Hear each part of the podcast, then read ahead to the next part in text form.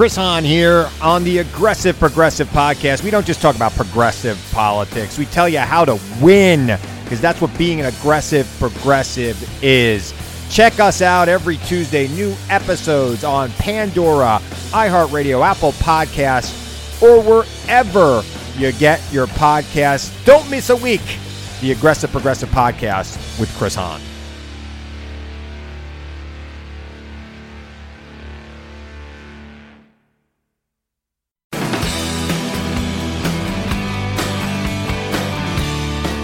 You are now listening to Bigfoot and Beyond, featuring the OG bad boys of Bigfoot, the Dr. Heckle and Mr. Jive of Squatchology, the Chip and Dale of Bigfoot, and I'm not talking about the cartoon. Please welcome your hosts, the Bigfoot celebrity couple Biff Clobo, better known as Cliff Barackman and James Bobo Fay. Good afternoon, Bobo. Good afternoon, Clifford. What are you doing today? Anything exciting going on? Besides our podcast with our amazing guest? that, that this is the highlight of the day for sure. Nice, nice. Have you been doing anything interesting you'd like to share with our audience before we kick it off?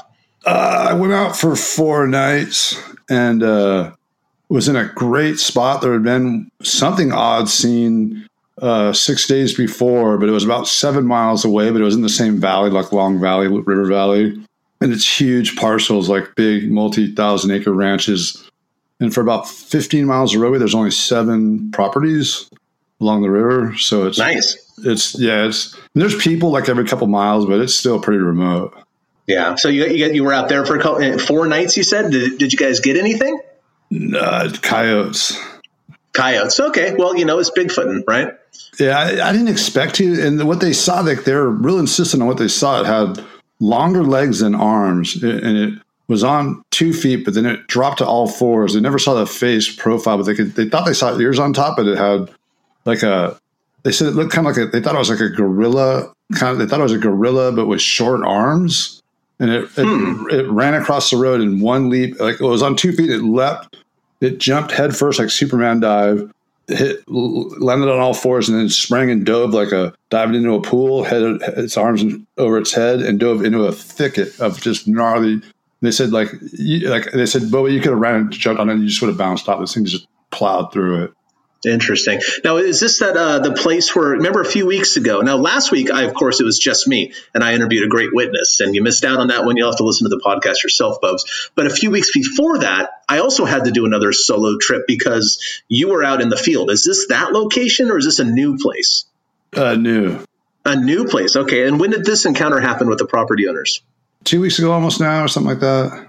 Gotcha, gotcha. Wow. Okay, so stuff is happening in Northern California right now. A little bit of this and a little bit of that. Yeah, I've been getting, I've been getting uh, and then uh, a couple of my coastal spots have been pretty dead for me. The last, I haven't had anything happen in the last year. I got uh, sightings from, I got put in touch with this hardcore group of fly fishermen um, around here in the redwoods and up in Hoopa. And they, they work the Klamath and Trinity rivers and the creeks. But these guys go on the side like tributaries and hike way out in front of these pools that like with cutthroat and such, steelhead, whatever. And they uh they they got they just burrow through the you know off trail for miles. And this guy got chased out. And we were supposed to go already twice he's pulled off pulled out on us because he's just too afraid to go back. But he got he was uh, started getting knocks and hearing brushing breaking sounds. And he thought it was just elk there's a lot of elk there.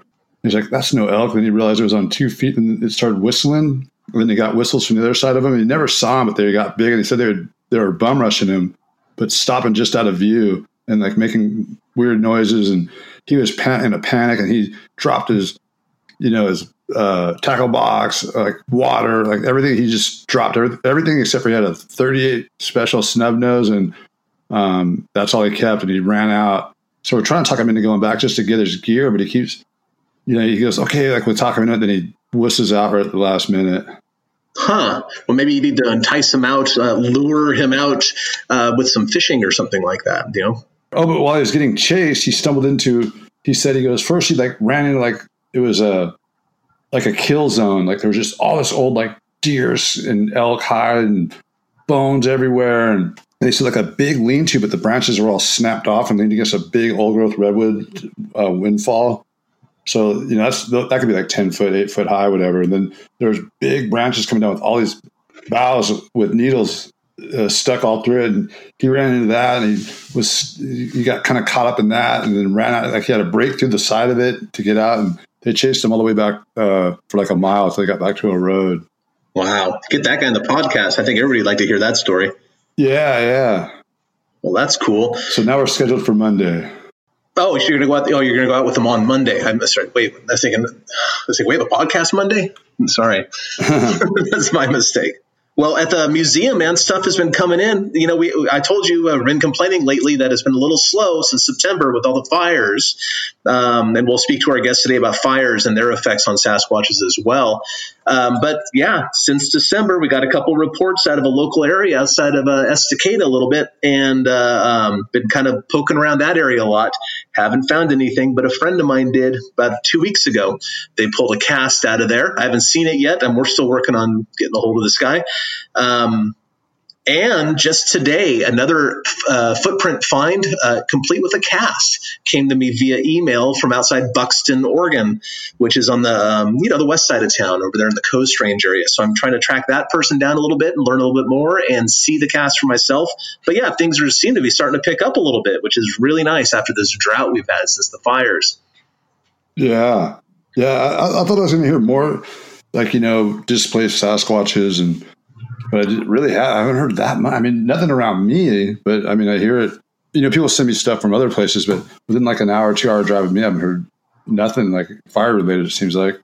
Yeah, yeah. The, I thought the fires would yield more but I think that's probably a good segue because the fires, as everybody knows, have, have ravished the uh, the national forest land and BLM land, and even a lot of private land as well. Um, and today we have a uh, good friend of ours, people that we uh, Bobo and I have known for well, a woman that Bobo and I have known for a long, long time. I squarely put some of the responsibility or blame onto her of why I'm a Bigfooter at all. Um, but she's a Forest Service archaeologist from Stanislaus National Forest in California, a multiple time Bigfoot witness, an advocate of science, and a good friend. So, Bobo, you know her. Everybody else can welcome Kathy Strain to the podcast. So, Kathy, thank you so much for setting aside some time and spending it with Bobo and I. Hi, Kathy. Hi. Oh, I thank you for having me on. We we listen to you guys all the time, uh, and so yeah, I'm a huge fan of, of you personally too. I'm shocked because because uh, Cliff and I, I'm like when Cliff said several times said we should get Kathy. I'm like, oh, dude, I want to bug her. You know, like she gets asked to do this stuff all the time, and then when we we uh, contacted you, you're like, yeah, we'll do it. I was like, and then now you say you listened to it before. I'm like, whoa. Yeah, we listen to it all the time. We have uh, our podcast. We have all your all of them downloaded. And then when we drive somewhere, like if we're going to see our grandchild or we're going to go see my parents, then we listen to one going down and listen to another one coming back. So, yeah. We all used to go out the field kind of a lot, and, and it just has not been the case with you know me living up in Oregon and everybody doing their own thing and being on the road with finding Bigfoot and oh, there's a million reasons um, why we just haven't spent that much time together lately. So you probably just miss us. Oh, I do miss you. You guys are a hoot in the field, and, and, we usually have a lot of you know something happen at least you know when we're out, and you know you miss all that. You're having fun with Tom and seeing everybody, and um, yeah, it's been a long time. But when you talk about fires, one of the reasons why we haven't really been out as much as we used to is one of our most prominent the where we had the best best luck was in the rim fire from 2013 and it just hasn't recovered so fires are devastating to the population for sure. No, no, Kathy, like uh, you and Bob and God, Mantra was there, and like you just go down the list. And Tommy Emerald, like one of my earliest, I think the earliest social bigfooting I ever did was something that you put together as like this sort of tutorial sort of expedition called Operation Odyssey. Um, and I, I, was lucky enough to somehow manage an invitation. I, I, didn't even know you at the time, but I was thrilled to go. And I learned a lot, and I still carry a lot from what I picked up that weekend from you guys with me and I, um, I and now I've become an advocate and a preacher myself of, you know, the scientific method and gathering of evidence and all that sort of stuff. Um, that uh, can you comment or talk a little bit about that initial uh, outing and what and how that came about and what you were hoping to give other Bigfooters like myself um, from going by by going there. I didn't say that well, but you know what I'm talking about. Yeah, yeah. Operation Odyssey, we we held uh, more than one, but the first one you were at, and, the, and you're right, Tom was there, and and it was actually Mantra, myself, and Bob who um, developed it. But it came with a manual. You guys had a little manual, remember that?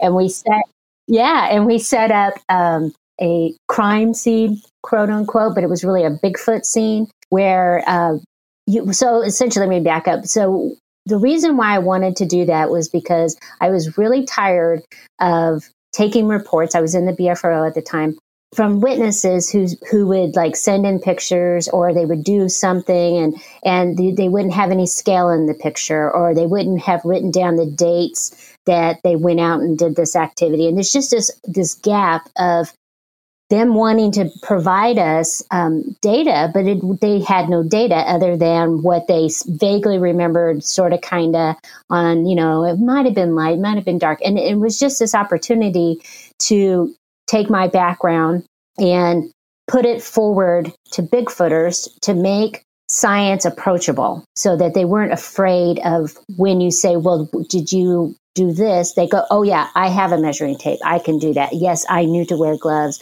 Yes, I knew to put the hair in a, a paper envelope instead of a plastic baggie.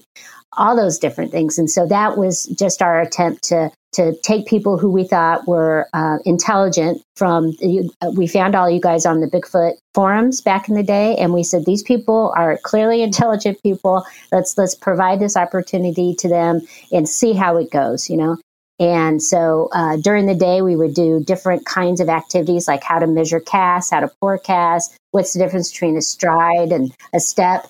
We went through that the fake uh, Bigfoot scene to see everybody went through differently and what did you see versus what somebody else saw. Uh, what did you collect versus what somebody else collected? And then, um, you know, different things like that. And then at nighttime, we would call blast and, and you guys would go out and and look for Bigfoot in a pretty pretty cool area. It was it was one of my favorite areas up there. It was in Oroville, um, so we were in prime Bigfoot territory. Yeah, you know, I wasn't there, but through that, you guys met Cliff, and then you and your husband Bob. It wasn't your husband at the time, but anyways, and and were telling me you got to be you got to meet Cliff, and I'm like, ah, I don't know, man. I, yeah, that's cool. I'm fine. And you got to meet Cliff. You got to meet Cliff, and you guys all vouch for us. I said, yeah. Then when Cliff came up to Humboldt, we hooked up, and the rest is history. No, it's your fault. Your fault, Kathy. I guess it is technically. I know Bobo from this. I had to tell this story because it's just hysterical. So we were at the 2003 Bigfoot uh, symposium that was up in Willow Creek, and it was the first time I was coming out, quote unquote, as a Bigfooter. I was, you know, on, on the internet and stuff like that, but this is the first time my name and, and, and, potentially any other of my peers would know that I that I did bigfooting on the side. And Mantra and I were down at the uh, Patterson Gimlin film site, and it was that tour that they were doing on the Sunday before the event was over. And all of a sudden, this a, a two wheel drive vehicle comes skidding down the hill slides into the parking area. It barely makes it. It just goes, it just slid into the parking area. Bobo flings open the door, comes over, and he grabs me and like shakes me, and he goes, "You're my favorite Bigfooter." And I'm like, "Uh, oh my god, what's going on?" And I think Matt Moneymaker was in the car, uh, Gimlin was in the car, and maybe John Green was in the car too. But it was just crazy because I mean, it was Oh, Dimitri. Yeah, it was just hysterical because it was this two wheel drive car coming down this horrible road and then just skidding right into a parking spot. It was great. It was John Green's old car. Oh, is that what it was? Okay. Yeah, but I was driving it. Yeah. Did you make it back up that hill? Yeah, just uh, yeah, just get a little squirrely. Yeah, it was so funny yeah, for people that know, Kathy was she because when she came out, she was one of the first person, first people with academic credentials. She was known as Kathy Moskowitz back then, but she uh, came on board. She's been an archaeologist. She's the one that introduced. I think it was you that introduced it to the general public at large about the uh, Tule River rose yes. and the pictographs. Yes, yes, I was the first one to do that. Now, how did that come about? Like, did, how did you hear about that? I mean, you must have heard about it like at work. For, you know, you work for the Forest Service. You must have picked it no. up there. I'm guessing, or no, no, no. Um, so the hairy man pictographs are located on the Tule River Indian Reservation above in the foothills above Porterville, California. And I was born and raised in Porterville. And so the first time I, I, my first recollection of them is I in, in high school I was dating a, a gentleman from the uh, reservation, and he took me there, and, but didn't really tell me much about it. He just said, "Oh yeah, you know, we, this is what it is here," and kind of thing. And he, you know, it didn't seem to affect him much in the sense of that he felt like it was anything of great importance in the sense other than they were neat pictographs. And then uh, when I was in junior college, Porterville has a has a two year community college. I went there first before I went on to the university. Uh, one of my anthropology professors, Gay Weinberger, used uh, myself and my I have a twin brother who's also an archaeologist, and so when we were her favorites in the class, and so she had taken us up there uh, to show us, and then she told me more about it, about you know what this symbolizes and and stuff like that. Then then I started my career, finished my my bachelor's degree, and while I was getting my master's, I was the district archaeologist for the Sequoia National Forest on the Hot Springs and Tule River districts. And so when we were doing an excavation, which is you know a data recovery from an archaeological site, I had to go over to the reservation to talk to the elders about you know what were we going to do we, we pretty much thought we were going to find human remains and so i needed a course of action in case you know, we did, what do you guys want me to do? Blah, blah, blah, blah, blah. And I would go there at night, um, with, have potlucks with them. And so, and they, my uh, oldest son then was um, just a baby and uh, had flaming red hair. And I would bring him because I didn't have a babysitter, you know, and so I needed to bring him. And they fell in love with his red hair. And, and so he had to come every time that I went up there. And uh, they got to talking, and they hadn't really, the elders had not met um, someone like me before that actually believed in Bigfoot, was willing to listen to him, and they shared their stories uh, to, with me um, that had never been published before. And so um, I think that that was such an effect on me that that's kind of what I've enjoyed doing, talking with tribes about what their traditional beliefs are, because uh, a lot of academics just don't take it seriously. They just, you know, they put them in the same category as, um, you know, all, all the coyote stories where coyote is a trickster, and it's just, you know, just something that the tribes do. They they don't find significance in it, and they don't think, I, in my mind, that tribes really believe that. You know, I think they modern tribes, quote unquote, dismiss that as being, oh, that's something that our people did before we could write, blah blah blah. You know, and so um,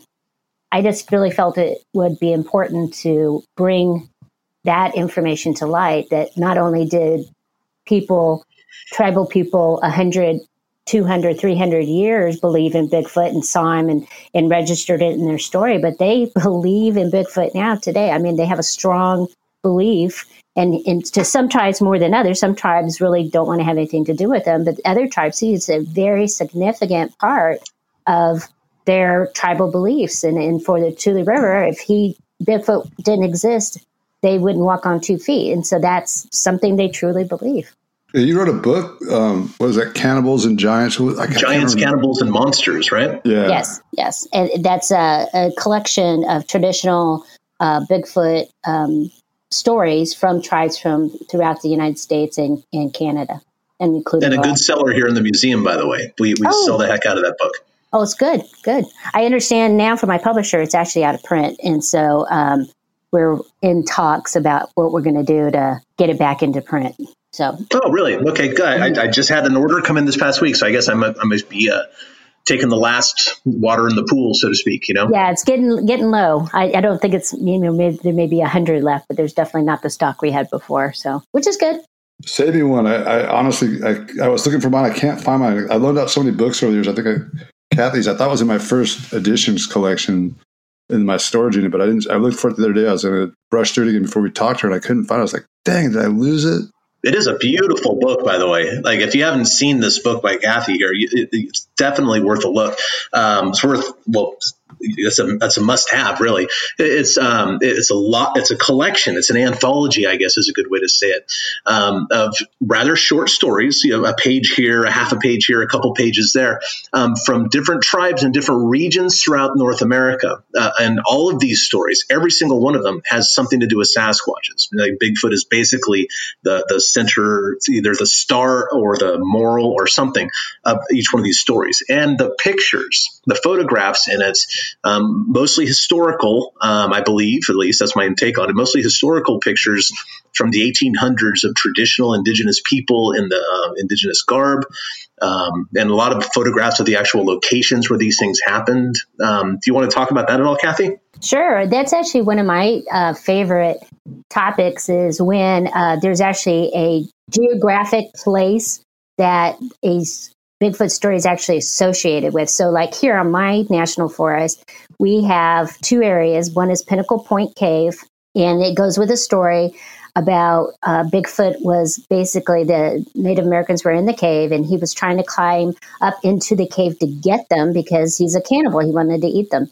And uh, they instead took some uh, branches and some uh, pine cones, lit them on fire, and then threw it into his basket. So a lot the caricature of a Bigfoot wearing a basket on his back is really profound through most of uh, the Pacific Northwest. Anyway, the fire caught him on fire, and he asked the, the the Native Americans, "Which way do you want me to fall?" And so they told him the direction, and I can't remember it off the top of my head, but um, so he fell, and where he died are called Bigfoot's bones.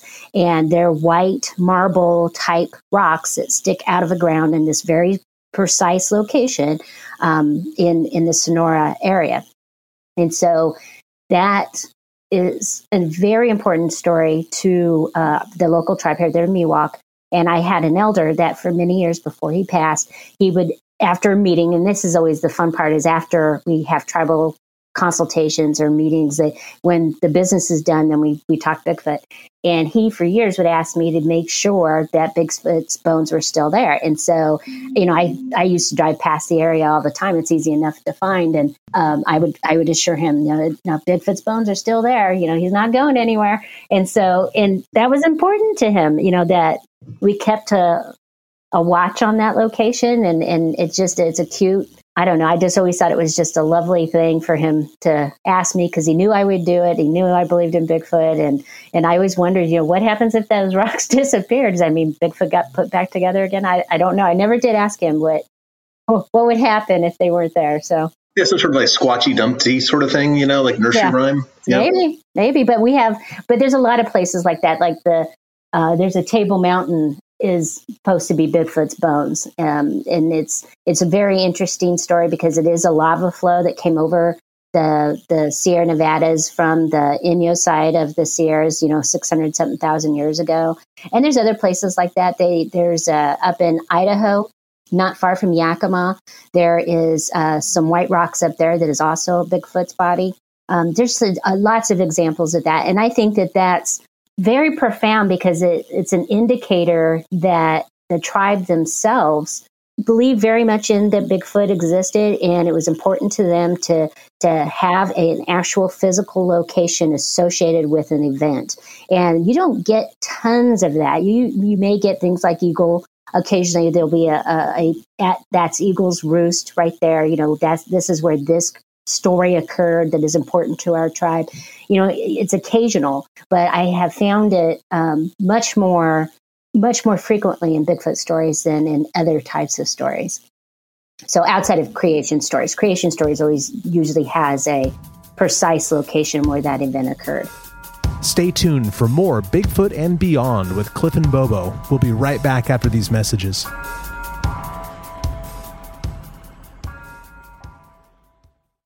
Sonidos of our music. Sonidos of our voices. Sonidos of our stories. Listen to the sounds and voices of Latin music and culture with Pandora stations like RMX, La Vida en Pop, El Pulso, and Satélites, and podcasts like Rubirosa and more. From music to stories, all that we are is in the sonidos of our culture. Listen now on Pandora. I think uh, one of the things that interests me most about the um, the native stories uh, of Sasquatches, or really any animal, and I, I think that the any any animal being included in this statement is, is important for the Bigfoot thing particularly is because yeah okay we we understand that coyotes perhaps aren't talking to eagles and taking bites out of the moon or wh- whatever sort of other mythological elements have been introduced into these stories. Um, and I'm, but at the same time there's always facts there's always behavioral um, details about all the animals. Okay like coyote being a trickster for example. Well coyotes are really really smart that makes perfect sense. And when you take this this idea that coyote, the coyote motif um, in indigenous stories, like the, the coyote is always the trickster and he's always like fooling people and pulling the wool over people's eyes. Well, it's because coyotes are really smart. They wouldn't attribute that to like a, I don't know, it's something an animal that might be dumb. I can't think of one off the top of my mm-hmm. head, but you, you, hear what I'm saying. And even at the um, end of the the hairy man pictograph story, well, when the when the sat when the hairy man had had enough of this nonsense, you know, where did he do? Well, he went out to the redwoods and hung out in the ferny areas and only came out at night and kind of avoided everybody because he was he was butthurt about the situation. Um, I, I think that the the animal behaviors that are subtly included in these stories are important indicators that they are based in reality.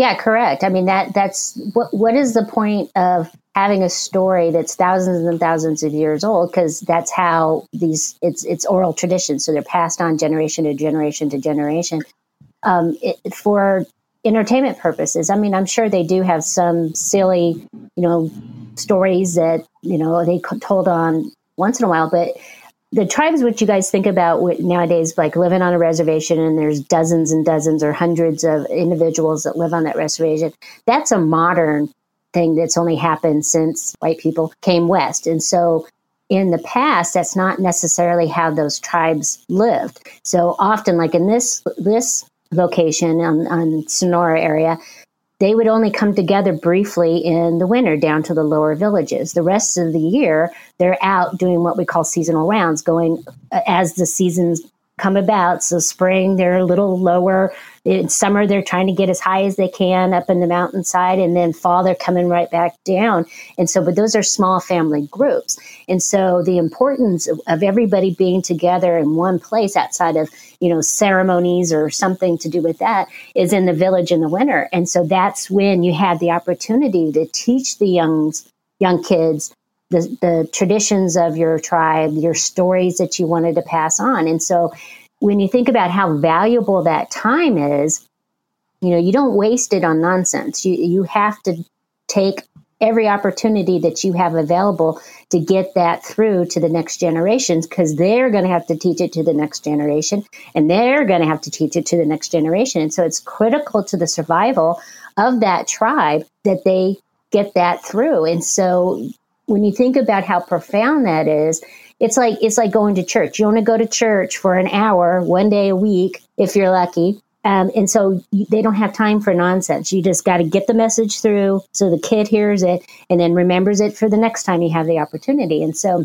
the value of that is much more profound than I think than people uh, give it. I think they they really do just brush it off as a bunch of silly stories that they they told because they didn't have television or they didn't have a radio or whatever, you know, kind of stuff. But it, it is critical. Since you work so closely with uh, the native tribes in the area, and you're, you're, part of like the central Sierra Nevada mountains, um, have you noticed over your years of working with the tribal people and looking at the, the, behaviors of the other animals that live in the same areas of tribal people, and also being aware that Sasquatches are also part of the local population there, have you noticed um, any behaviors such as like uh, movements or food resources or anything like that um, that can be attributed to all three of those groups? the human, the Sasquatches, as well as the animals. Um, and like you, I know you just mentioned one, which is what made me think of it, like you know, going up in the higher elevations when it's when it's accessible, you know, because you can't get up to the higher elevations in the Sierras um, during a lot of the year. Um, what other sort of behaviors have you noticed from all three different groups in your particular area? Um, I, in this particular area, it's really important where the deer herds are. And so we have um, some very Leopold, I can't remember his first name is now, but he's a very famous uh, biologist, and uh, his herd that he studied is on this national forest, and, and it has a very precise round of what it does. And Native Americans, all their sites are in the same locations of where they, they follow these this deer herd. So it was one of their more important um, herds that, that they used to hunt. And coincidentally, guess where all the Bigfoot sightings are on that side of the forest? They're all in alignment with what uh, that how that deer herd travels. And so um, I think that in a lot of ways, I've always attributed that at least in this area on the Sierra Nevadas, it makes more sense for Bigfoot to live in lower elevations in the winter because we do get a very heavy snowpack. And then as the as the seasons change, that it moves higher up into the elevations and probably even goes into Yosemite and the great we have a huge wilderness here and then comes back down. And a lot of people don't know this, but the the um, Sierra Sounds were recorded on this national forest in, in, in the wilderness. And so um, I did various talks with uh, different people. We've always wondered if the really big ones um, are found higher up and, and they leave the, the less desirable lower, but not like foothill uh, locations to the younger, stupider ones because you know, all the good food is up higher. I mean, I, I don't know, but that's definitely one thing that I've noticed here. And, and, and, and our sightings here, at least, are very seasonal. That it's pretty unusual for us to get anything in the winter. So I've always thought that they're somewhere, but uh, obviously they're not out, you know, crossing the roads or being anywhere where they could be noticed in the winter. But what, what other foods do you, do you find them eating like consistently? Oh, the berries are really consistent as being a, a, food source, uh, and that's pretty much almost every tribe that I've ever talked to. Is that's that's a uh, they all eat berries, and that makes sense. It's out in nature, and there's usually if there's one bush, there's twenty, so it's got plenty of it. And deer is probably the most common um, animal that they mention um, that's uh, that they eat. But occasionally, I get if it's not deer, then it would be fish. Fish is pretty up there as being uh, uh, something that tribes have remarked about seeing and being careful where they fish because there'll be one area that's for them and one area that are for tribal members and you just don't go over to where the bigfoot does his work or his gathering or his fishing because it just causes problems are you talking like salmon and steelhead or, or like the it could be anything. It's just any any fish. How, how are they fishing like just grabbing them in the creeks or are they swimming after them like what do they say? Well, the the few that I've heard of that are here locally, most of the ones that I've heard of are up further north, like in your area. Um, mm But around here, they've actually seen uh, Bigfoots laying on the on their stomachs. There's a story about um, a Bigfoot lying on its stomach and putting its hand into uh, the lake and, and fishing that way. So, and so that wouldn't surprise me. I, I mean, they're super fast, so it wouldn't wouldn't stun me at all if they're able to just sit in a pool or next to a pool and just wait for the fish to come by and then just go boop, pop it out. If it, were, if it were only that easy for me. well, I think they have more patience than we do because, you know, we, we want satisfaction now. And, you know, Bigfoot, that's the only food he's going to get. So he's willing to wait it out to get something to eat. Good point. Yeah, you know, I spoke to a witness on the podcast actually that you know aired last week, um, and he said that he one came down out of the woods and he was on this one side of the snag and this thing was on the other and he never saw it. Well, he saw it eventually, but he didn't see it at that point. And he he estimated I think it was like five or ten minutes that he waited there before he left, and like that thing was just standing I guess on the other side doing absolutely nothing. Um, and five or ten minutes, I don't think that's anything for a Sasquatch. They will outpatience you every single time because humans, you know, we think, I'm starting to be impatient. That must mean I'm being patient, you know, and then that's about the end of it. You know, you tolerate that for a few minutes and you give up. But these things will sit around or just stand around or, or slink around for 20, 30, 40 minutes, I think sometimes just waiting. And sometimes you don't know that they left. Like they, like you like walk over there and like you heard them, you know, crunching, crunch, you know, walking up and boom, boom, and big heavy footfalls. And then you're sitting there like 20, 30, 40 minutes and you, you'll look over there like, like where'd it go? It's, it just slipped away. Yeah. Now, now, Kathy, you mentioned the speed of these things a few moments later, a few moments ago, um, and I know that is from that's from first hand observing these things. You, have seen their speed. Um, can you tell us about the encounters and, more importantly, the sightings, the actual visual observations you've had of these animals? Sure. Um, so, you know, it's funny when I, I became uh, an anthropologist because of Bigfoot. So, I, I was heavily influenced by Legend of Boggy Creek, and that, everybody's probably heard that story. And so it seems kind of ironic that it took forever to have a sighting, but it was in 2012, May, and we had been, Bob and I had been invited to uh, go to an area called Area X. And probably people familiar with um, the NAWAC have heard of Area X before. And uh, they had asked us to come down and check this place out because they had so much activity going on. They just really wanted an outsider view of what was happening there. And so Bob and I decided we'd uh, make a make it into a vacation, and we drove out there, and that is a long way from California to Oklahoma. Woo! But you know, we we have family in um, Texas, so we thought then on the way back we'll just go hang with them for a while and then head back. So, um, or it was the other way around, uh, that time. I don't remember. Sometimes we go to X first, then go to family. Sometimes we go to family first and then into X. I think that was what we did. I think we went family first, then then to X. And uh, so uh, we got there, um, and we were a team of five of us. There was, I believe, there was two people already there, and then we drove in with Brian Brown, and got there on, I believe, a Sunday, and it was the most boring Sunday in the history of Sundays. And then the next day, my entire life changed. And it started fairly early, but we were there's four cabins there, and uh, something had been throwing rocks on the tin roofs. And every time it happened, the four guys would run over there and you know play play the game of what threw the rock and where is it now kind of thing. And the second they get over there, then a rock would hit another cabin and they run over there to that one.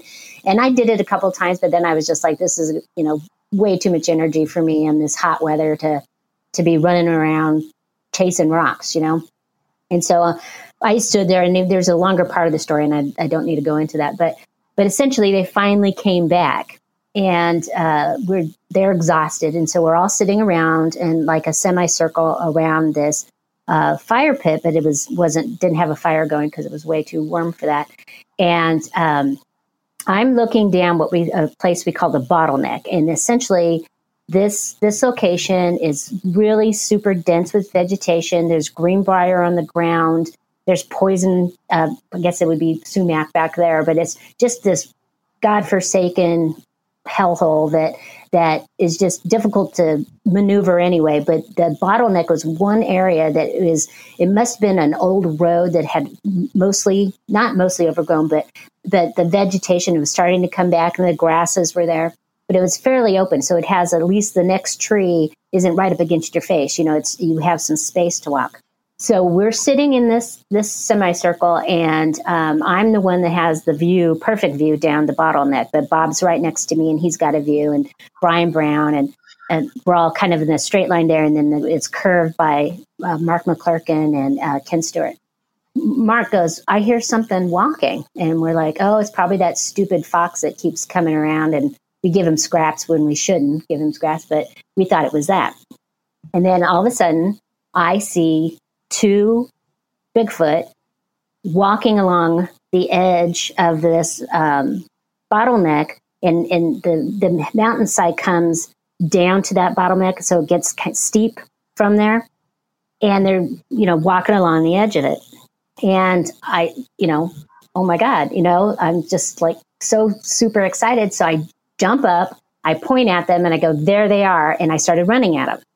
And so Bob and uh, Mark and Brian all see the same thing that I do. So I, as I run at them, they turn and head up that hillside like they were on bungees. I mean, it's the fastest thing I've ever seen in my entire life. They were just went poof, and then they were gone, and it was just like, you know, what, where did they go? What happened? And it was like, like if I was a ghost hunter, I would have thought I just saw ghosts. That's how fast they were, and that's you know a hillside of of you know rocks and down trees and this greenbrier and everything else they got to get through and they just did it like it was nothing like there was no obstacle at all. And they had been rather loud quote unquote coming towards us. And when they went up that hillside it was it was as quiet as you could even imagine. It was like like they were walking on air. It was that that quiet. And um, I, I always thought maybe they were heading towards a shed to get behind the shed so they'd get a better look at us when we had come back. I don't think they realized that the boys had already come back. And so um, basically, what I, you know, I didn't, they, they were all dark brown or black. They looked exactly like Patty from the PG film and uh, that's about the didn't get any facial detail but when it i then was close enough that when they went up the hill i got a very very good look at the big one. Uh, i don't I think i mentioned that but there was a small one and a big one. Um, and the big one had the most powerful thighs i've ever seen on an animal and, and a very powerful muscly bottom. And so just all muscle. And it was just like you know, no wonder. I mean, they're built for speed and they're built for that environment to go up and down those hills like it was nothing. And so, you know, I was, I was greatly intimidated and, you know, just at, the, at their speed, I don't think I was necessarily intimidated by the muscle part because I expected that, but I certainly did not expect them to be that fast. I used to make fun of those people who said, well, I was driving my car and the Bigfoot was running along uh, uh, along the car and I was going 40 miles an hour and I'm like, yeah, sure, you know, but oh yeah, I, I truly believe that now. Was that the last you saw of them that trip? Oh no, that that whole trip was a nightmare. It was uh, the day we left. We drove out. Um, we sat at the when that uh, the the road hits a, a, at least a major road um, we just sat there for a few minutes and we looked at each other and we looked at Brian Brown and we were all like, we felt like we had just been in Vietnam. I mean, it was just, it was constant, just barrage of rocks, you know, hearing funny sounds, uh, seeing eye shine. Um, I heard the that gibberish from the Sierra Sounds one morning. It was just, it was constant. It was nonstop the entire week. It was, it was amazing, but tiring and everything else, every emotion you could possibly have, all wrapped into one. I like to tease Bob about um, that if instead of those marriage counseling things that people do, you send them down to X, and if they're either going to stay together or they're going to break up because based on each other's behavior on how they react to what's going on. You know, did you push the your wife down to, so you could run, or did you jump in front of her to protect her? Because that's you know, it's it's gonna figure it out right there because it's it's it's not the place for faint of heart. You guys, um, you made a cool video that you showed at a Bigfoot event I was at. Isn't that on your website, the North American Wood Ape Conservancy website? Isn't there a video that you guys made of showing Area X like from drone? Oh yeah, oh yeah. If you want to, if you want to uh, see that, you can see the drone photo that shows how dense it is there, and there the what we call the the Ouachita monograph, which is a compilation of all the stuff that's happened down there for every team. So we we basically go in there as teams, starting usually in May, and we usually end somewhere September, October. And so that's a compilation of I think 2011 to maybe 2015 or 16 of all the different things. And there's a bunch of sound files so you can hear some of the sounds that we've gotten, including some of that gibberish or samurai sounds um, as well as different rock events and those kinds of things on it. It's you know wood knocks, the uh, uh all the other sounds I can't remember every single file that's there, but definitely for if you're interested in it, it's there. Yeah, yeah. For those listening that uh, wanted to know more about Area X, Matt Pruitt, our extraordinary producer, on episode 40, he spoke about it. Yeah, and we'll also be having more people from the North American Wood Ape Conservancy as guests in the near future. But back to Kathy. So, Kathy, that, was that your first really good sighting, or is that your only really good sighting, or how, where, how does that how does that uh, pan out in your bigfooting career so far? Um, that was my first sighting that I that I knew what I was looking at. I guess I mean, there's probably all kinds of strange things that have happened to me. I mean, I heard that samurai sound when I was uh, on the Sequoia National Forest. You know, 15 years before, but I didn't know what it was. You know, that's mm-hmm. we you can't you know, oh, that's what that was now, you know. So, but uh, yeah, that was my first sighting. But then the next year, Bob and I, you know, changed both of us. So we talked about that event um, uh, all the way home. And then we have this good friend who's a psychiatrist who just loves Bob to death. I don't know, think he's too fond of me, but um, he asked us to come to his office in San Francisco after it happened. And he asked us about it. And we just downloaded. We just went, you know, every single thing that happened. And his eyes were so big and he, it scared him so bad. he uh, we weren't even there like 30 minutes he said oh look at the time i gotta go you guys don't have to go you just you just just look up to my office when you leave i gotta go i gotta go and he got up out of his office left went across the street got in his car and left and we were like well wait a minute. Why did he do that for? And it was because he couldn't handle it. You know we we just went Pleh, and that was probably too much for anybody uh, to be fair but it shifted his paradigm a bit perhaps? Um, he didn't talk to Bob for, uh, you'll have to ask Bob about that, but it took a long time for him to contact Bob again. It, it, was, you know, I think it just blew his mind that here you have two very credible people that he's known for a, a significant period of time telling him about all this stuff. And he knew we were crazy and we knew we were telling the truth. And so I, I think it's, it just, hits you in a way that you just don't know what to do with it because it's you know it, there's only two choices. Well, I guess there could have been a third. I guess we could have been hoaxed, but you, you know, Bob and Bob and I are either liars or we're telling the truth, and and that's you know. And he knew you well enough that the lying option wasn't really didn't didn't make sense. No, we wouldn't drive all the way to San Francisco to pull lie to somebody. That's not not our not our thrill of the day to drive to San Francisco at all. But um, so anyway, so the next year we decided that we wanted that experience so bad again that I he was going to go for three weeks without me, so that I was here running the house, and then I when he came back, I would go for three weeks, and he would run the house. And so he went first, didn't have much happen at all. It was too, I think it was really just too early in the season, and so uh, then I went, and every three, all of those three weeks were just intense. And so um, the first week I was there, um, that would have been, ooh, I think it was June. I don't remember now, but um, I was, we were sitting on the porch. There, there's a porch that looks down the bottleneck, and I was sitting on the porch, and everybody else was sitting um, on the ground. And it was supposed to be the girls' week, but Brian Brown came because he can't stand not you know, hanging out with us cool girls. So since I'm higher than everybody else, I can I'm seeing looking over everybody's head. And I look up and I'm looking at a tree and the tree start the branch starts moving. And so it's not a small branch, it's it's you know a pretty significant branch. But I could see it's vibrating like, you know, like how a squirrel does when it's gonna go to the end of it and get an acorn or a nut or something. And the next thing I know, I see this uh, for all intensive purposes, a baby chimpanzee, no tail, flat back, walking along this limb, you know, using its hands and its feet, gets to the end of the branch and then jumps over to another tree.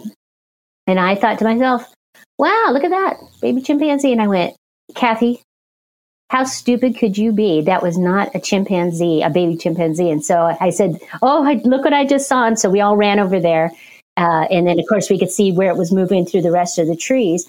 And then later that week, uh, uh, never another member of the team saw this, the same baby. That was pretty exciting. And it was just like, but here I am. I've already seen Bigfoot. I'm going there to see Bigfoot. And the first thing I can think of when I see it is a chimpanzee. I mean, it's just like your mind is just not programmed sometimes to just have reality, you know, enter into its brain. And then you know so but then the next uh, and other people have since also seen um, the baby there uh, later on several years later not so much a baby anymore but um, and then my last physical sighting was uh, the next year after that so 2014 i was the last one to be up that morning and so i had come out onto now the front porch is where i, I had come out on the porch and was standing there and the guys were um, bob was with me and Ken Stewart and several others that usually go. Uh, they were um, just standing there. You know, nobody had made breakfast yet, and they're just you know drinking coffee and talking. And and Ken Stewart's talking to me, and I and I like to say that he's seen people more people see Bigfoot than he has ever seen a Bigfoot because he's always looking at the other direction of everybody else. And so Ken, he's talking to me, and I'm looking over his head, and I see basically in front of the, the, the cabins are arranged in north, south, east, and west, and and the cabin we were at was the north cabin, and so the south cabin, I'm, that's what I'm looking at. I see this gigantic gray Bigfoot walk through the the foliage opening, and I can see him from about his shoulder down to probably what would be his knee, is, is what I would guess.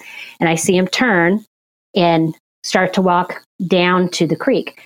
And I told the guys, "Oh, there's a Bigfoot over there. I just saw it." And they they run over there, and I was going, "I'm not moving because I'm going to stay exactly at where my what I could see because I'll never get back to the exact same spot again, so that we can you know get a picture, get this measured out, everything scientifically of what it is that I saw." And so they ran over there and they found where it had definitely gone down this little footpath and then across the creek and then went across the other way and uh, already out of sight by that time. And and so they came back and we, we did a video of what I saw, where it was located, and then I had Bob go. I pointed out where I saw it, and I had Bob go over to that location and stand in that location. And this gray thing had filled that entire opening. There was just no it, it, there was no daylight on any side. I mean, it was just gigantic. And Bob was like this little tiny little little nothingness in comparison to him, and he's six foot tall. And so I imagine this thing was eight, if if not bigger. But it just was just such a eye opening because we had heard of Old Gray before, and that's what he's known uh, as around the area because people have seen him before. But he is he's definitely the the alpha male um, in that area for sure. I mean, I can't imagine any anything challenging him. You know, just to jump back a little bit, I want to go back. You're sure. talking about seeing the baby chimpanzee looking one. It's uh, I was down in Louisiana a year and a half ago where I saw that giant one. But um, we were down there. We were trying to film the baby one because the, the, the baby was coming around. It would they had uh, audio recorders out, and the baby was coming in. It'd get uh, it would come in to get the snacks like the Cracker Jacks and whatever they put out. And it, this is down below uh, Boggy Creek on the Louisiana side. And uh, it would come in and it would be there for 10 minutes. And you'd hear the adults come in and go, oh, you know, like, you know, and they'd like discipline it. And then when they uh, when they realized he was out there with recorders and a camera, they never saw the baby again. Like they oh, let it run around. They let it run around for a while though. Like it was, it, it was you know the size of a four year old human, so it was a young Sasquatch because they're you know obviously bigger than we are, similar ages. And I was going to ask you, how fast is that one growing that you guys saw the baby one you saw? You said, I think it was 2012. You saw it, so it was eight years. I'm going nine years this summer. How big? How big did that thing grow? Like how fast? Um, well, for example, the the first two that I saw was probably that I always consider it that it was a, a older sibling sister who had to take care of her bratty little brother because she was roughly uh, you know somewhere maybe six feet wasn't wasn't filled out was fairly thin you know kind of thing and the little one you know maybe half that size or so um, and the, and I always say that because when they turned to run, she didn't pay any attention to him. She just ran. And so I would think a mother's instinct would be to make sure that her child would go first and she'd run behind him, but that's not at all. But I don't know that to be cer- certain. But the baby chimpanzee was the, about the size of, of, of a Shelby dog. I don't know if you know what that size is. So not very big. I mean, it's pretty pretty small, but but the equivalent of you know still light enough uh, but powerful enough to be able to run through the trees and, and be careful versus you know obviously a bigfoot grown bigfoot would wouldn't the branches wouldn't be able to hold their weight and then the one that when they saw uh, well you know to be fair i don't actually know that it was the same one that the that uh, was seen a couple years later but they were those were bigger just a little bit bigger, but they were there was more than one at the t- at the time, and that story is in the the monograph if you want to read it. So that I I don't think they grow very fast. I guess is the point I'm. I don't, I don't think they all their young ones because um, I don't know if you heard me tell this story, but on the Jicarilla Apache Reservation, there was twin uh, Bigfoot seen with a large female. They said the female was like seven and a half, eight foot, which is huge for a female one. But uh, they were seeing twins that were the size of ten year old boys, and they were identical twins. Then one night uh, there was a big. I've told this story on this on the show before, on this podcast before, but anyways, there was a huge dog fight. You know, the res has packs of dogs roaming around. So one pack thought was fighting the other pack, and they come out of the house, get the hoses out. You know, they're breaking it up. And they said there's about 15, 20 dogs just, and they're all, but they're all going after just one dog, and it was kind of wedged underneath the car in the carport. And so they come out there and they're breaking all the dogs up. And there's this one big Rottweiler that couldn't get off the other little dog, and they finally pulled it off. And this ten year old uh, ten year old boy sized Sasquatch stands up, just torn to pieces, blood everywhere, like you see flesh wound, like ripped flesh, and it stumbles off towards the mountain. And standing in the in the um, dark, just thirty feet away, thirty five feet away, was the mom and the other one, and they didn't even wait for it. They just turned and started. They they just abandoned it, like like if the dogs jumped it again, and then the big rot jumped on the dog and grabbed it by the neck and shoulder and tore it down. And she just looked back and kept walking casually away. She didn't, you know, like a bear or a human, they'd come in and, you know, fight to the death. Yeah. That, that's a very interesting story because, yeah, because I guess all I have is observations that we know of, of chimpanzees in the wild, how protective they are of their babies. And so, since we're human and we're closely related to chimps, and we believe somehow Bigfoot is related to primates in that realm somewhere, you would think that instinct would be with them as well. But it, you know, we don't really know. We, we don't yeah. have any. Well, like Glenn Thomas sighting and people I've talked to, the you know how the young one, like the like the toddler size, the real young ones, will keep the mother between them and the adult males. Like they don't mm-hmm. trust the adult males; they stay away from them. Well, if you look at the pictograph, the hairy man pictograph, mom's in between dad and the baby. Yeah. So, I mean, that's uh, that's probably a fair assess- assessment. But you know, and I didn't even know after the had I thought about it. I always wondered after we saw the the baby, w- was mom nearby? And I have no idea. We didn't even think to look because you know, well, we, we figured we did. It's it's long gone now. So if mom was there anyway, she's keeping track of it. But now that I think about it, maybe it was on its own and it was just doing what it does. And if he doesn't come back in 10 minutes, and I guess we'll go look for him. I, you know, who knows? That would be. Yeah, because they've never, they never lost one to us. You know what I mean? Like no one's caught one yet. So they probably, they're not that, I mean, I'm sure they're concerned about, you know, they know the young ones are dumb, whatever, do stupid stuff, but they're not like super overly concerned where they're keeping like a thing on a short leash because they're seen by themselves, you know, with nothing immediately near them. Yeah. Yeah, that's a good thought. I, I hadn't really put two and two together, or and won't, we won't know until we get an opportunity to observe that, like how we can observe chimpanzees in the wild. Then we'll know for sure that they that once they give birth, you know, you're pretty much a teenager and just go do your thing. Just make sure you show up for dinner or something like that. Who knows? Yeah, it's going to be interesting. I can't. That's all the stuff that just drives me nuts. Like I, I want to know now. I know we'll know someday. I just hope it's in my lifetime. Yeah, and hopefully we do. I mean, that because there's a lot of unanswered questions, and with all these wildfires and plus timber harvesting, and I'm not against timber harvesting, of course. I work for the U.S. Forest Service, but eventually that environment, um, what is suitable habitat for them, isn't going to exist anymore because trees don't grow that fast, and it's pretty clear to me that they need water, they need food, they need um, protection, and protection, shelter comes from them being able to stay hidden in the woods. And if they can't stay hidden, or you know they can't you know keep away from humans you know what happens to that population. And so it's it's very um, concerning. And I, would hope I, and i say it all the time i hopefully next year hopefully next year. And we don't even know what the effect of covid has been on those populations you know and we, we tried to keep that in mind with the operations that went on in area x this year. And so you know, that'd be horrifying for you know trying to prove the animal's real and then we get it sick and it dies you know of a of a pandemic. And so it's it's it's hard to know what is the right tool of getting this evidence but pretty much everything outside of footprints outside of some some excellent video in my or film in my view of the PG film you know we're going to have to have a body because science just doesn't accept um, anything else up to this point Stay tuned for more Bigfoot and Beyond with Cliff and Bobo. We'll be right back after these messages.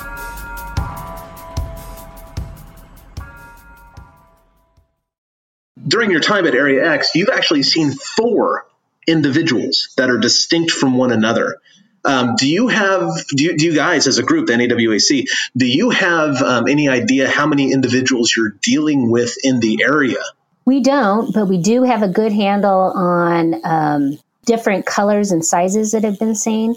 And so we, we have a general idea of how many there might be. And I should also mention that same week, um, that I we saw the two. Bob saw an, a, a, different one, another one that he saw that was red, was shiny. Uh, you know, had a reddish coat like a um, whatever that dog is that's got. Oh, like the Irish setter or something like that. Everybody always, everyone always compares the Irish setter color to the Yeah. Sasquatch thing. And, and so that's technically, uh, you know, a whole nother one. So within just that very short week, that's at least three individuals. And then later that week, there was another incident where a very dark, mean black one bum rushed one of our field members. And so that's four just right there.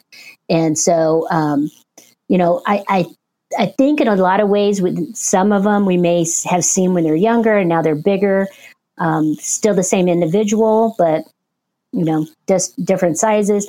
There's definitely uh, multiple sightings of more than one at a time. And so um, that we're about roughly the same height and the same fur color. And so, you know, a, a, group, a troop, I don't know what we've all decided a, a, a family level of Bigfoots are called, but there's probably, I would say, at least 10.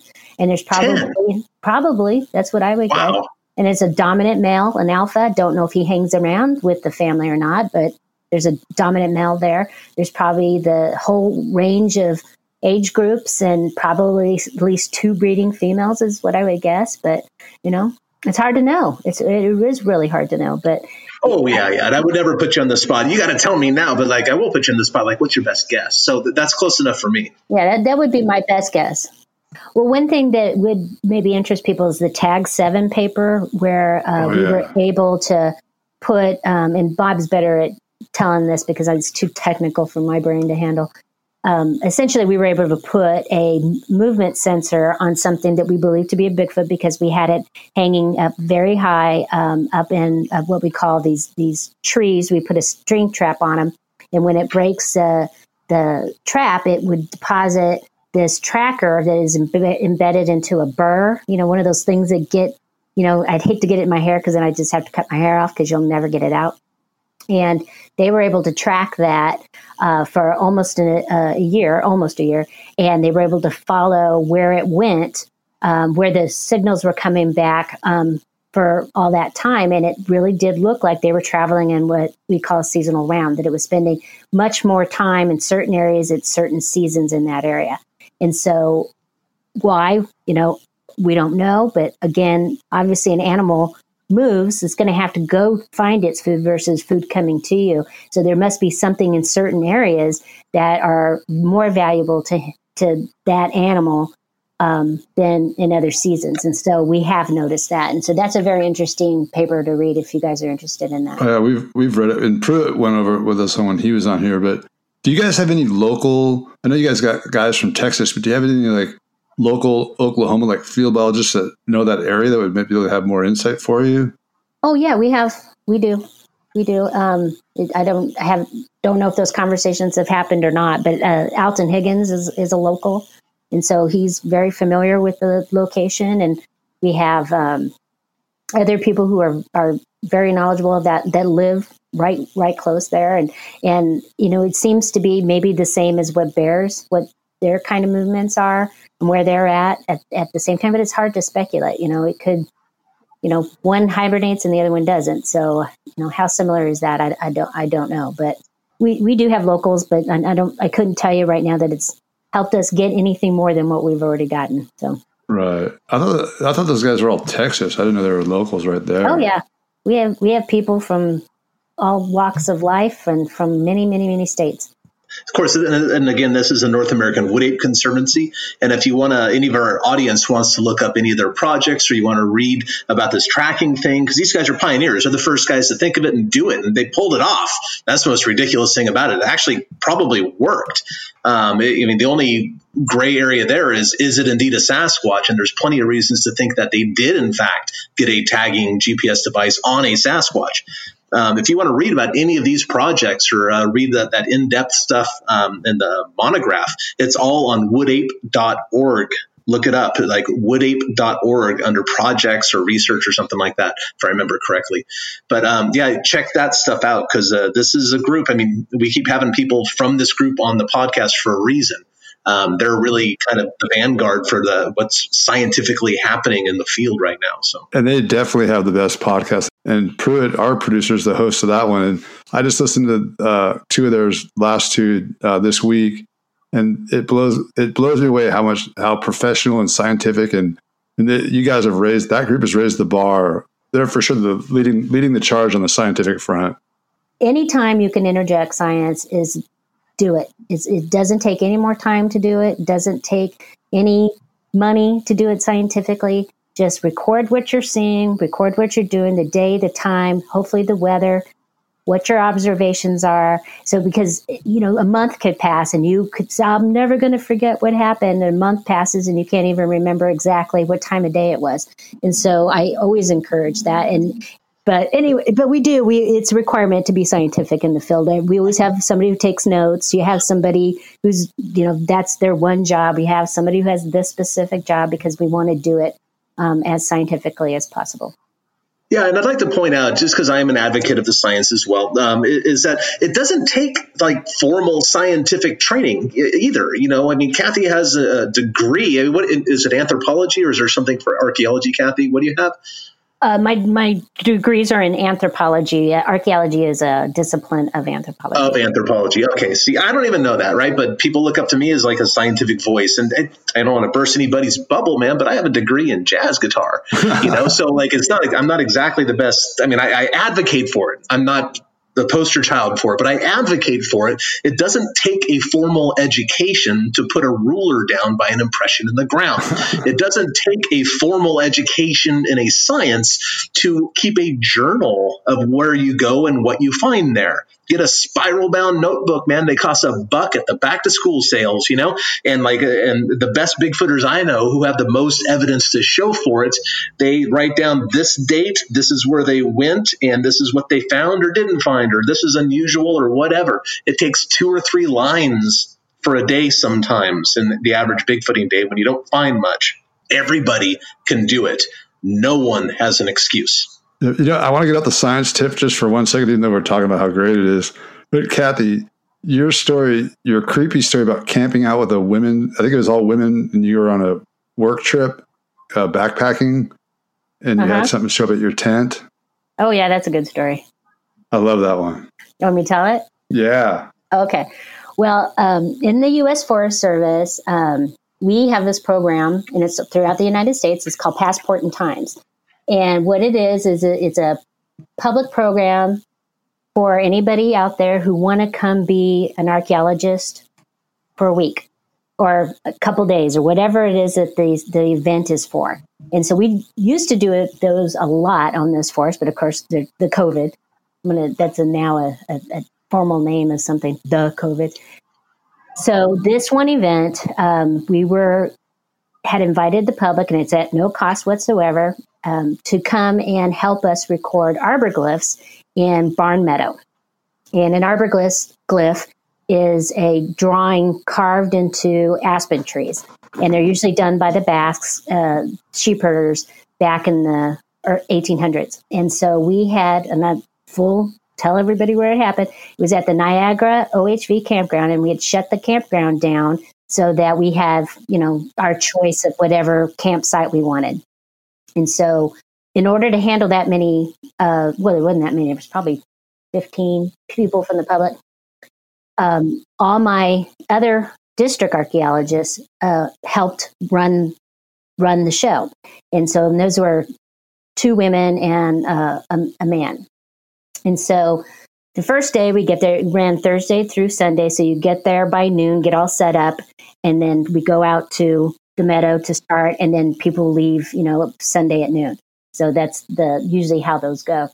And so the first night, um, I we the archaeologists, the Forest Service people, we had set up our tents not too close to each other, but we're away from the other campers so that uh, they can enjoy their time camping and and us not, you know, we didn't want anybody feeling, you know, weirded out that the, the fuzz was there watching everything that they did, you know. So we wanted them to feel comfortable so, the fuzz. Showing your age.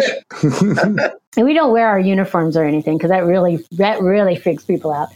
So um, the next morning, we had gotten up and we the us as arcs would meet first to kind of line out where, where, are we going, you know, what are we doing, who's taking who, kind of thing. And uh, one of my archaeologists, Steve Marsh, who has since passed away, unfortunately, um, came up to me and he pulled me aside and he goes, Kathy, uh, there was something in the creek last night. Something was moving boulders. And I'm like, what? And I, in our cows, most of them have bells on them because they do. They're cows and they all follow the other cows. And I said, Well, did you hear any bells or anything like that? And he goes, No. And I said, Did you go over there and look to see if you could see anything? Because yeah, I don't I don't see anything. I didn't see any prints. I didn't see anything. And I was like, huh, well that's weird. And I said, Well, you know, let's see if it happens again, you know. We didn't think anything of it. So we go back to out to the barn meadow and we do our thing for the day. And we come back and, you know, of course, eat and everything, and we go to bed. And so I'm laying in my, my tent and I start hearing something walking towards my tent. And uh, I could just hear because the little pebbles on the ground, you know, they're moving and, and something's crunching them. And, and I can't remember, I have told the story now, and I think pretty certain this is what, how the order of it went. But I went, Lisa, is that you? Because I thought it was Lisa coming to my tent for that there was something wrong. And so then, uh, and this is this is like two o'clock in the morning or so. And so I lean my head back and I don't know why in particular I looked up, but I look up and I see five fingers touch the top of my tent. So in bed and, you know, pushing in. And then it goes from the top of my tent all the way down to the bottom. And I was like, oh man, I don't know what's going on here, but that's, you know, unacceptable. And so I get out of my sleeping bag, unzip my tent, grab my flashlight, and I go over to the side of the tent and I go, ah, got you. Nothing there. And I was like, what? So I run over to the other side of my tent and I go, ha, got you. And there's nothing there. And I'm like, all right, Kathy, you just made, you know, you had some kind of weird dream. Go back to bed.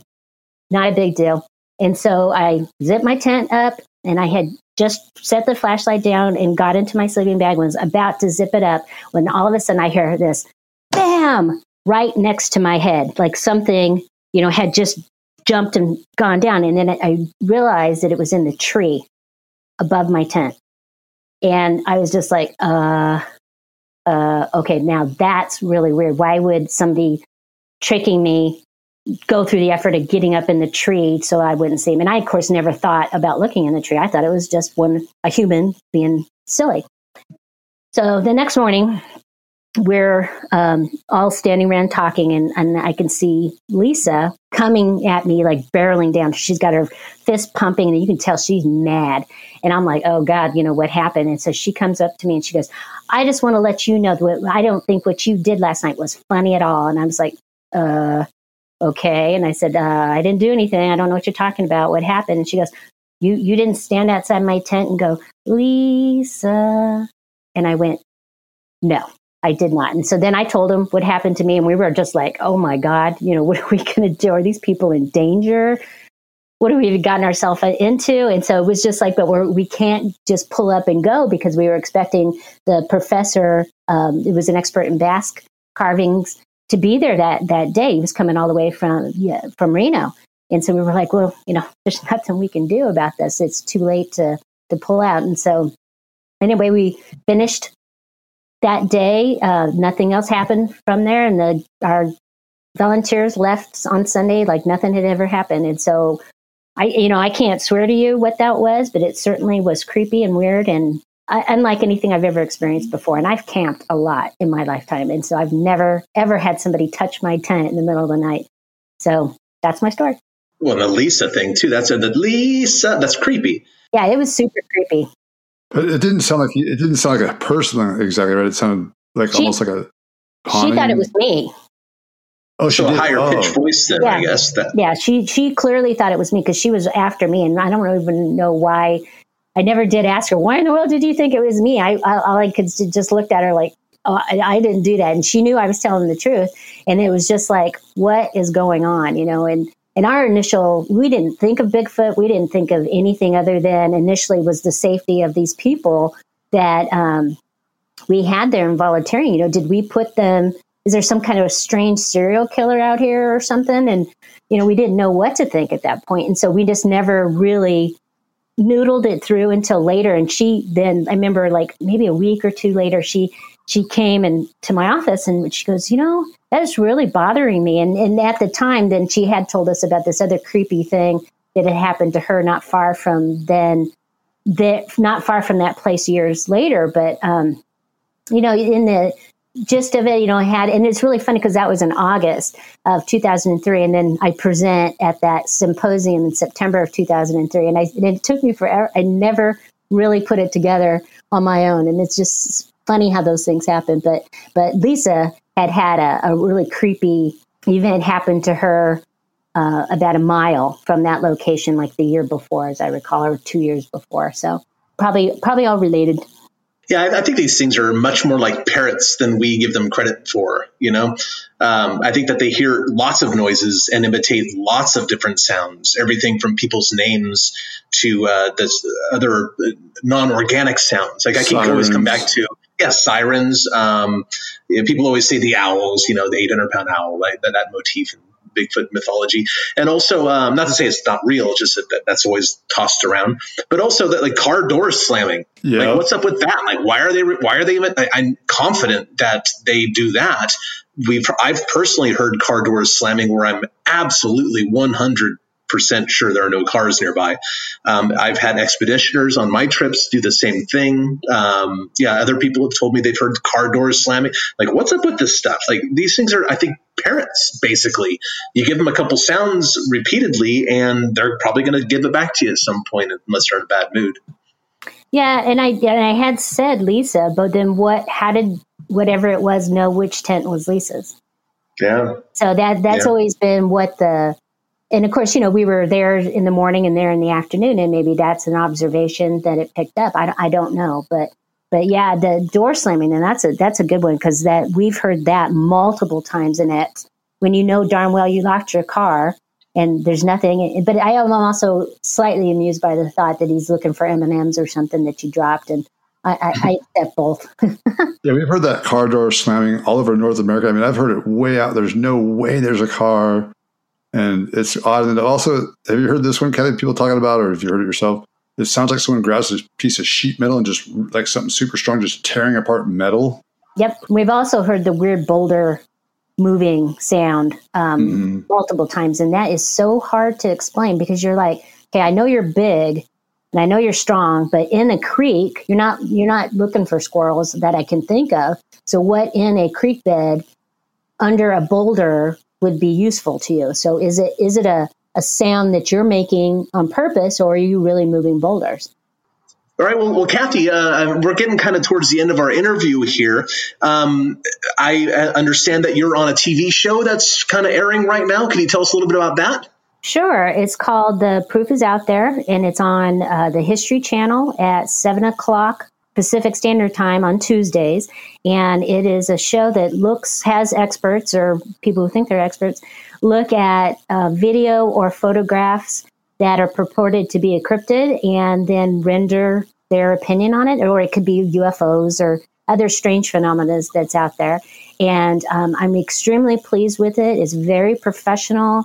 They're willing to call a hoax a hoax. They're willing to say, yeah, this person thought this, but this is what I really think. And so I'm really uh, particularly pleased with it. And uh, you are also on it, Cliff, as well as. Yeah, I was, was going to say, I, am on that too, but I haven't had the guts to watch it because I'm always afraid how they're going to edit me. But if you say it's good, I'm going to go with it. Yeah, you look great and, and you sound intelligent. So that's it's perfect. Yeah, they, for BC, that, when, when I did it, I'm not sure if it's the same show, it's the same concept. Might, not, I can't remember the title, but they tried to make me the dummy that believed it. Like I believed the the hoax, and then had someone else smart come on and straighten me out. And I was like, dude, this is fake. Like that's not real, you know. And anyways, blah blah blah. So at least you guys have to be smart. yeah, that's our lot in life, Bobo. I'm so sorry. Right. Well, with that, with that, Kathy, I want to thank you once again for spending the time with Bobes and I on the podcast here. It is nice to reconnect with you, um, and maybe in the next couple of you know months or years, we can get out in the field again and do some field stuff. It'd be a lot of fun. And uh, thank you so much for being a friend of ours, both of ours, and particularly mine. You know, for such a long time, you have been a, a, a, a sincere. Um, well, you have been a, major influence in my life, and and I say it almost every podcast, it seems, but I, I, there's a good reason to. Bigfoot is great, man, because this is one of those fields where your idols can become your friends, and you're one of those. I just want to thank you for coming on and spending some time with us. Oh, that was so nice. Thank you very much. I, I had a good time. I'm glad to come back anytime you need me. Oh, thank you, Kathy. Yeah, I can't believe it took us so long to get you on. I mean, we you're one of the big names, you know, but I always felt like God, I don't want to bug her. So I'm so glad you came on and looking forward to interviewing your wonderful husband Bob here coming up soon enough. Oh, he's looking forward to, to it too. So, but thank you too, Bo. You've been a good friend, and Cliff's been a good friend for a very long time. I can, I always know I can count on you if I need anything. Yeah, that's for sure. All right, Kathy. Thanks so much. Thank you. Have a good night. You too. Okay, folks. Well, thanks for tuning in, and we appreciate it. So if you like what you hear, please share, let people know about it. And until next week, keep it squatchy.